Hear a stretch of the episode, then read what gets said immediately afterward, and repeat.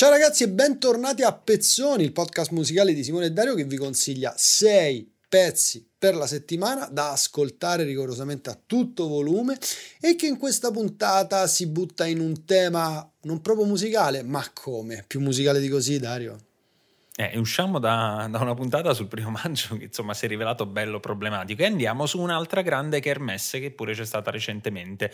Parliamo però non più diciamo di una kermesse puramente musicale, ma di una kermesse che ha a che fare anche con la musica. Parliamo della cerimonia di assegnazione degli Oscar che quest'anno anche per la pandemia, ma dicono i grandi appassionati di cinema anche un po' per una questione ormai secolare, è stata un po' più dimessa del solito, insomma non c'è stata ovviamente la grande celebrazione che c'è stata in passato, ovviamente per il virus come è stato per il primo maggio e altri primi grandi eventi, ma come tutti gli anni viene assegnato anche un premio molto importante, quello della miglior colonna sonora e allora noi oggi vi andremo a raccontare proprio di artisti legati a, questa, a questo premio in qualche modo, non solo quelli che l'hanno vinto. Voglio ricordare, seguiteci sul nostro gruppo Telegram, lo trovate Pezzoni podcast su Telegram, per chi ci guarda su YouTube lo troverete in un link qui sotto. Insomma, Simone, direi che possiamo andare con la sigla.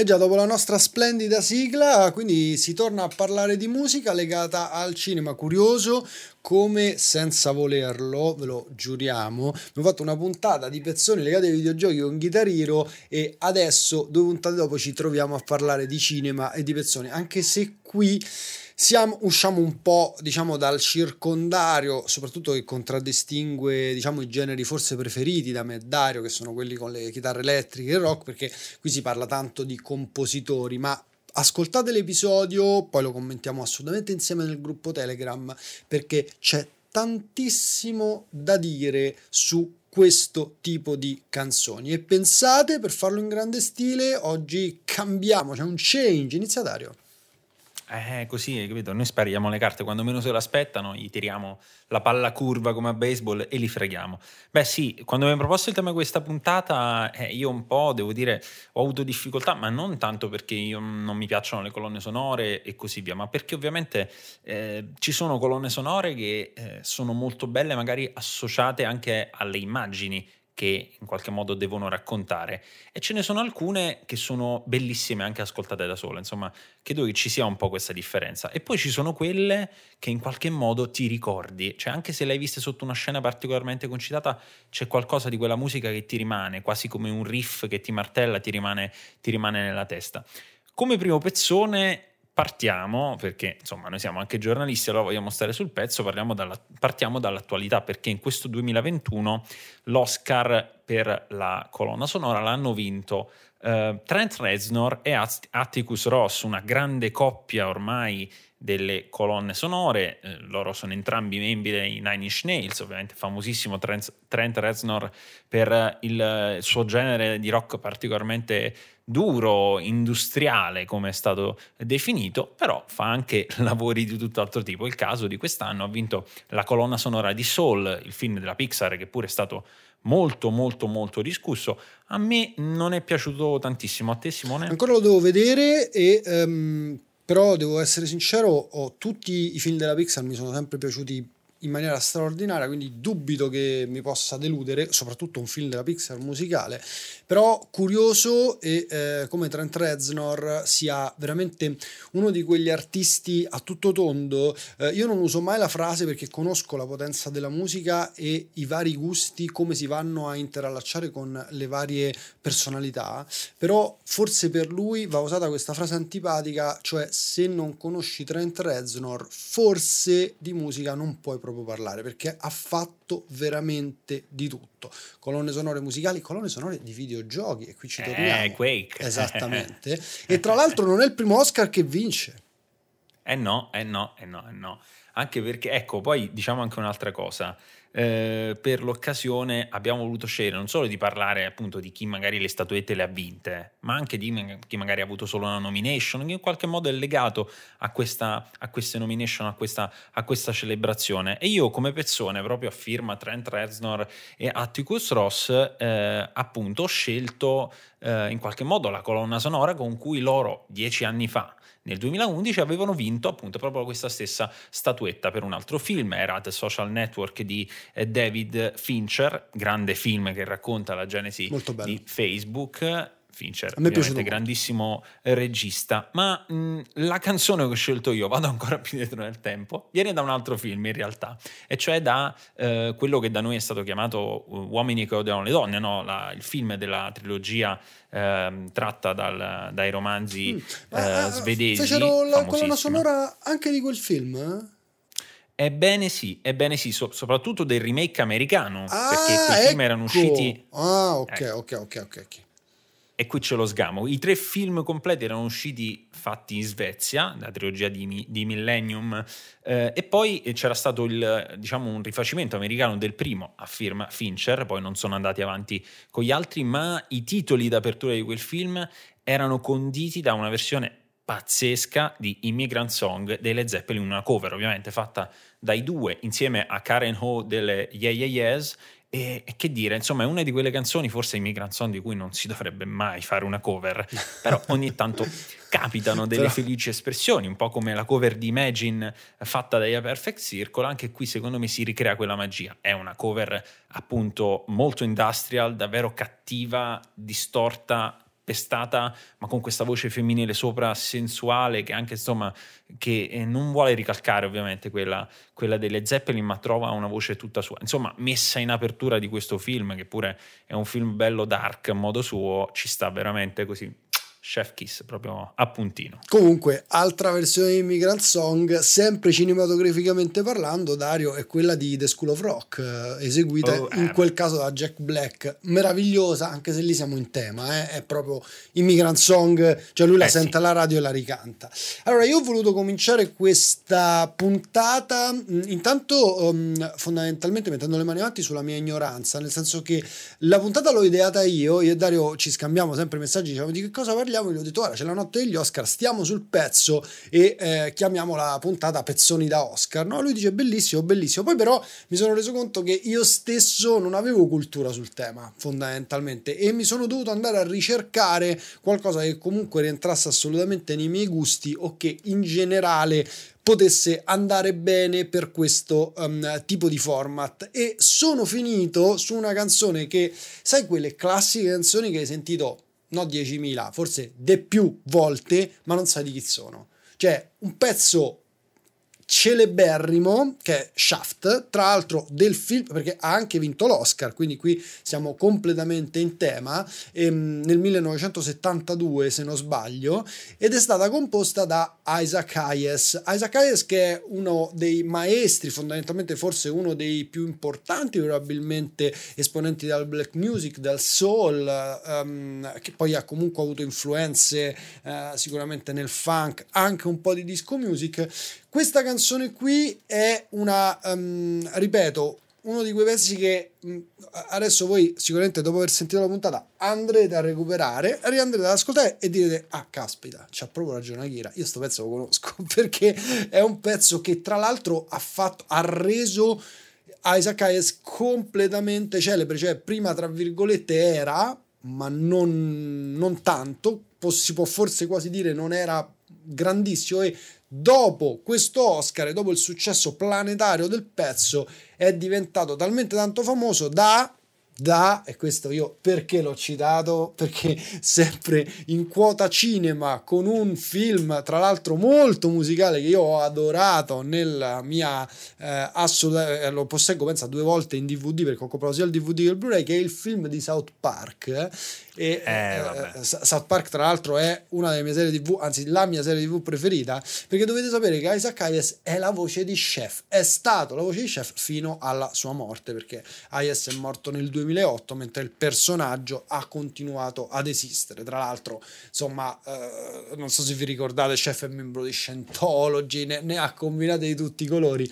E ehm, il musicista si è prestato assolutamente a dare questa sua voce baritonale molto molto profonda a, um, e che molto spesso Chef canta anche nella serie tv al personaggio quindi vi consiglio di ascoltarla anche se ripeto l'avete già ascoltata sono sicuro tra l'altro eh, la cosa carina insomma, che tu citi qua è appunto questa cross medialità anche con South Park. Eh, se non sbaglio di Shaft hanno fatto anche un film molto recente dove ci ah, sono vero, con Samuel L. Jackson e, e, altri grandi attori eh, neri afroamericani in qualche modo molto carino perché ci sono le varie generazioni di Shaft. Sì, ma lo sai che forse figlio, l'ho insomma. visto ed è anche carino, credo. No, però forse mi confondo con un altro. Comunque, dove c'erano tutti i vecchi, um, come si chiamano? I vecchi, diciamo, dei film d'azione. C'era Samuel Jackson, Bruce Willis, però non mi ricordo se è lo stesso. Non so se quello è di Expendables. Vabbè, io su queste cose non sono, non sono una Bibbia, devo dire la verità. No, però... no, no, ma parliamo di musica, assolutamente. Ma parliamo,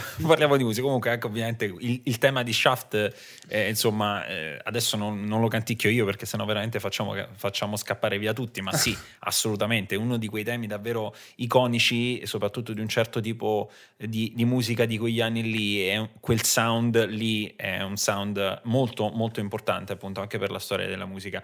Senza metterci d'accordo, questo è importante che lo diciamo perché noi ci piace anche molto improvvisare. Il prossimo pezzone che ho scelto io è in qualche modo legato anche un po' a queste cose. Ah, pensa, come mai? E... Dimmelo ma ho fatto un volo pindarico di quelli no, adesso, che adesso vi racconto. Ehm, sono partito da una domanda, ho detto ma a me che piacciono le colonne sonore, cosa, una di quelle che mi è rimasta nella testa e sono sicuro che è rimasta a te e anche a mm. tutti mm. quelli che ci stanno ascoltando è Kill Bill, no? Sì, Quelle scene di Kill Bill quando caspita. parte quella dannata sirena, no? Pa, pa, pa, e mi sono chiesto ma, ma quella roba lì, ma da dove viene fuori?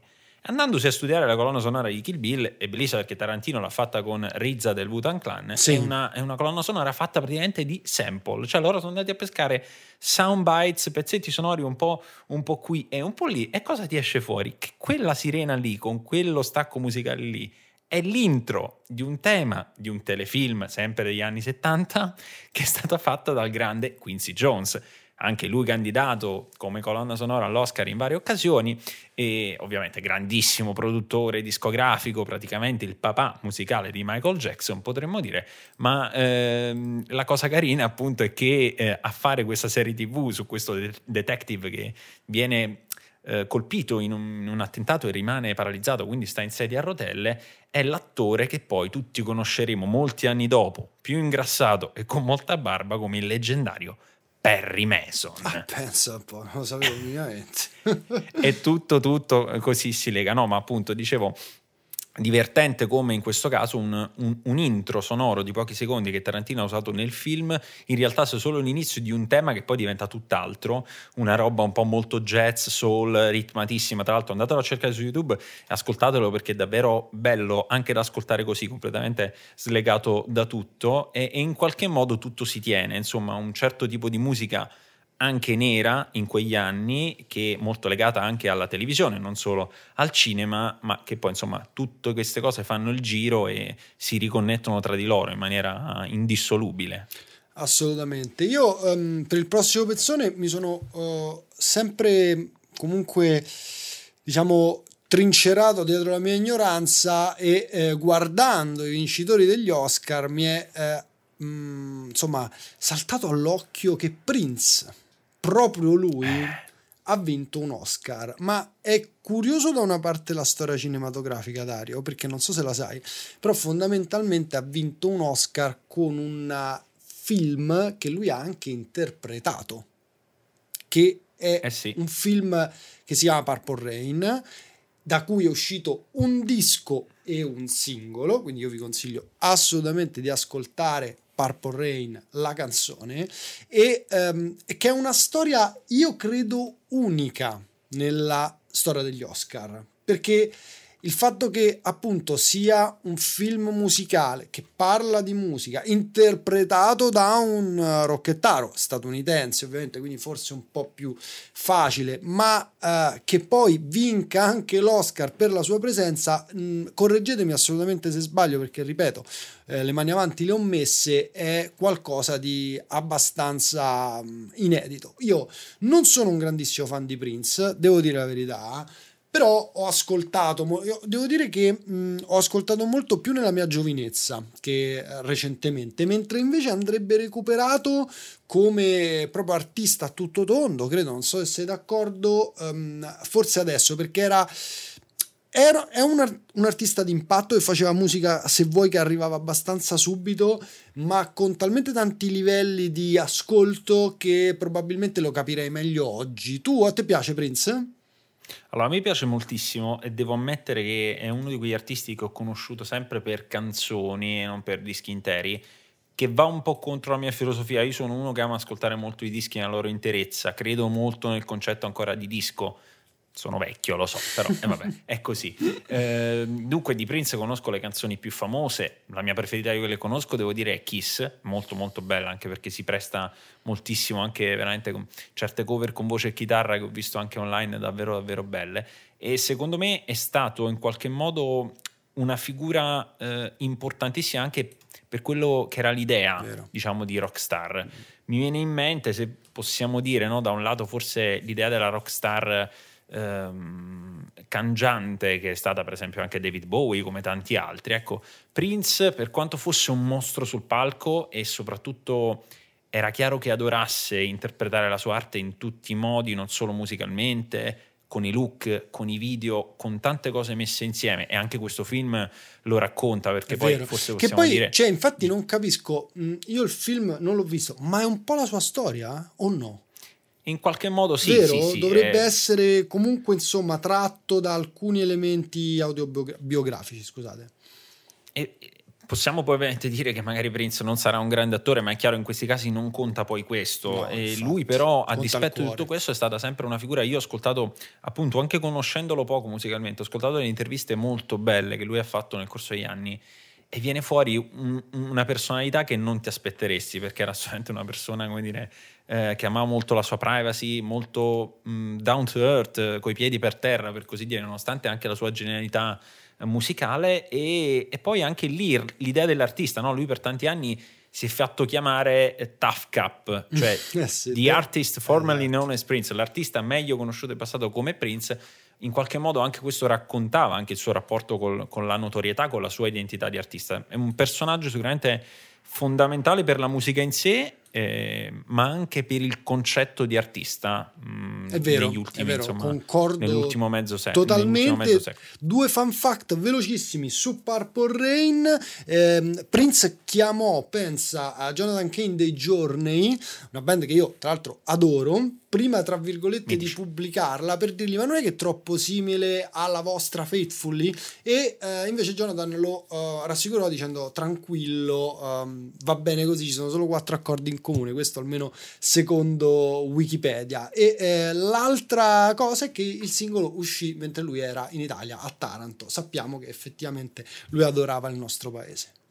Eh beh, sono tanti, eh, la lista è lunga la di quelli lunga, che poi... La lista è lunga. le, quelli che poi zitti zitti si vengono a sposare con le italiane o sposare con gli italiani, vengono qui a prendere casa, sto pensando a testing soprattutto, insomma è come dargli torto. Ma ecco, ehm, dicevamo la difficoltà di questa puntata qual è stata? Anche è stata quella di dire parliamo di Oscar, parliamo di colonne sonore e ovviamente ci sono dei nomi che non puoi non fare, no? E mi viene in mente John Williams, Danny Elfman, Hans Zimmer, insomma potremmo andare avanti, le sappiamo perché poi guardando le nomination degli ultimi 30 anni questi nomi compaiono sempre, sempre, in alcuni anni addirittura con due nomination per due film diversi nello stesso, nello stesso anno, quindi possiamo dire che è un territorio diciamo, difficile forse nel quale è difficile un po' entrare e scardinare i grandi e insomma in certi casi come da ritorto. E dobbiamo fare un nome. E vabbè qui forse si rischia di scadere un po' come dire nel, nell'elogio eccessivo, ma insomma il nome di Ennio Morricone va fatto. Non maestro. solo perché ovviamente non è più con noi, perché eh, è stato uno anche che l'Oscar l'ha vinto praticamente alla fine della carriera, Già. con uno dei film che forse non era sicuramente il, il suo più noto, ma anche in qualche modo, eh, qui torniamo a parlare di Tarantino, insomma eh, è stato fortemente voluto da Tarantino Sì. per questa colonna sonora. Anche perché Eh, secondo me Tarantino si stava anche rendendo conto che Ennio fosse insomma un po' ormai eh, alla fine della sua carriera artistica in generale anche della sua vita e probabilmente ha voluto in un modo o nell'altro omaggiarlo in The Hateful Eight, no?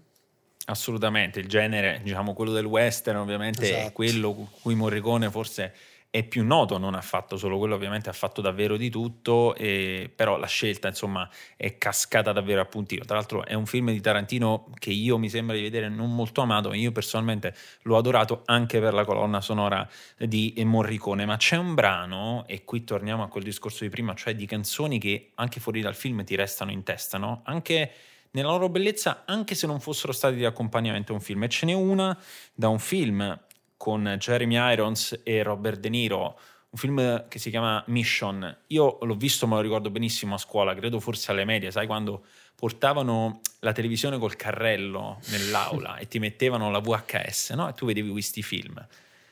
E mh, all'epoca sicuramente non l'avevo visto con grande attenzione, devo dire la verità, ma l'ho rivisto poi anni dopo e c'era una cosa che mi ricordavo benissimo, la colonna sonora, c'è un pezzo in cui nel film Jeremy Irons che è un missionario gesuita, perché la storia ha a che fare poi con tutta l'idea della colonizzazione della- dell'America e così via, eh, suona questo, questo oboe mh, al- ai piedi di una cascata. E infatti la canzone si chiama Gabriel Zoboe, l'oboe di Gabriel, è una canzone in cui Morricone mette veramente in fila 10 note, ma una melodia fatta con quell'oboe stellare. Se ve l'andate a cercare su YouTube, eh, anche quando l'ha suonata eh, in un concerto non- molto abbastanza recente che aveva fatto ai Fori Imperiali a Roma, eh, vederla in quel, se- in quel setting lì, quelle poche note che squarciano l'aria, eh, ecco, là capisci perché appunto ci sono compositori e compositori. E questo brano di Morricone è uno di quelli che anche io che sono, voglio fare il duro e puro, le chitarre distorte e tutto, di fronte a una melodia così veramente mi si scioglie il cuore proprio. Giusto, giusto così, giusto col maestro Cedo, non puoi cedo. che inchinarti alla grandezza di un eh, veramente eh, incredibile nostro connazionale, ce ne sarebbe un altro, Giorgio Moroder, che non abbiamo citato, invece eh, mi è piaciuto insomma parlarti di Italia e poi tu mi hai messo l'italiano, eh, adesso mi hai parlato di ehm, missioni in qualche modo, io ehm, voglio fare un volo pindarico forse troppo difficile, però la missione degli Arcade Fire sembra quella di aver riportato all'interno delle classifiche il rock ehm, diciamo polistrumentistico e molto molto complicato quasi non è vero, ma progressive non è vero, lo ripeto, eh, però veramente sono uno dei gruppi più apprezzati, soprattutto negli ultimi anni, da veramente da critici e non solo. E perché vi parlo degli Arcade Fire? Perché c'è un film, qui in verità sono partito dal film e non dalla colonna sonora, che è stupenda effettivamente, è del 2014, che è R, che è un film di Spike Jones, che io immagino tu abbia visto, no? che un po', se vuoi, ehm, è una prepista, precede un po' i tempi perché parla di un'intelligenza artificiale di cui ci si possa innamorare e ehm, cose di questo tipo, è interpretato da Joaquin Phoenix, quindi insomma un attore che poi avrà vinto, vincerà un Oscar con Joker, no? quindi qualche anno fa. E ehm, la colonna sonora è... Joker, scusa ti interrompo, Joker ha vinto anche la miglior colonna sonora oltre Ah, al film. pensa, eh. vedi, E quindi eh, proprio vedi, torniamo in tema c'è, e neanche lo torna. Sapevo. La colonna sonora di quel film è ehm, di William Pierce Butler, che è appunto il eh, fratello del cantante Arcade. Arcade Fire sono tanti, eh, cioè il cantante, la moglie, il fratello, appunto, sono un po' tutti, ma lui è anche un polistrumentista, nonché compositore e eh, la colonna sonora è sua. Non vi consiglio di ascoltare quella perché, ripeto, io non, non la ricordavo neanche bene, invece vi consiglio di ascoltare The Suburbs, che è una canzone che dà anche il titolo a un disco degli Arcade Fire. Perché lo faccio? Perché vi dovreste vedere anche il video di The Suburbs, che è un, veramente un pezzo straordinario. Perché ve lo dovreste vedere? Perché è un video molto cinematografico che prende un'atmosfera quella della appunto canzone e la trasforma in una storia con immagini. Sai quei video che andavano una volta, mentre adesso sono tutte immagini veloci, eccetera. Tagli Ecco, veloci, sì, sì. Questo è un video di una volta e con una canzone, ripeto, secondo me fuori moda, perché io considero gli Arcade Fire fuori moda, ma che invece sono terribilmente in target con i tempi che stiamo vivendo e sono super apprezzati veramente da chiunque, un gruppo che è imprescindibile secondo me. Ecco, io ovviamente, e qua faccio veramente, come dire, eh, mea culpa, è un gruppo che, devo dire la verità, io non ho mai approfondito, ma mh, perché non mi ci sono trovato alla fine nel corso degli anni, io non so come dire, quindi ti faccio una domanda così veloce veloce, cosa devo ascoltare? Primo disco che devo ascoltare Arcade Fire, vai, sparalo. Pro- probabilmente il loro primo disco, pensa. Ok, Mm. Allora farò... Niente di diverso, secondo me parti da lì per capire eh, dove poi sono andati a finire, ma vedrai che ti piacerà perché è un disco talmente tanto semplice e complesso e dalle facce, ehm, appunto, dalle mille sfaccettature eh, che sono convinto che uno come te che apprezza poi la musica suonata bene, e qui si sta parlando di musica suonata stra bene, sono convinto che appunto apprezzerai molto.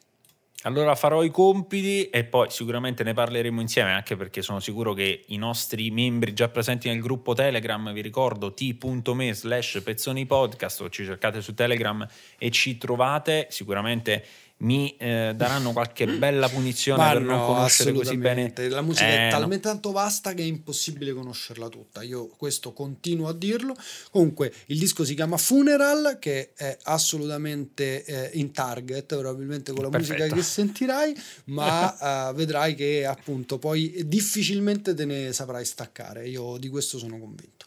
Quindi grazie ancora per aver ascoltato a tutti, ci vediamo la prossima settimana con una nuova puntata e eh, chiaramente ripetiamo vi aspettiamo nel nostro gruppo Telegram, Telegram per parlare di musica e ve lo diciamo già adesso un po' a bassa voce stiamo già organizzando ovviamente la puntata in cui noi prenderemo i pezzi che voi ci consigliate e li porteremo qua a pezzoni Assolutamente, poi mi immagino anche una roba tipo ci assegneranno dei compiti assurdi, dovete parlare di questo, dovete parlare di insomma ci sarà sicuramente da divertirsi. eh. Vi aspettiamo, mi raccomando, grazie per averci ascoltato, ciao! ciao a tutti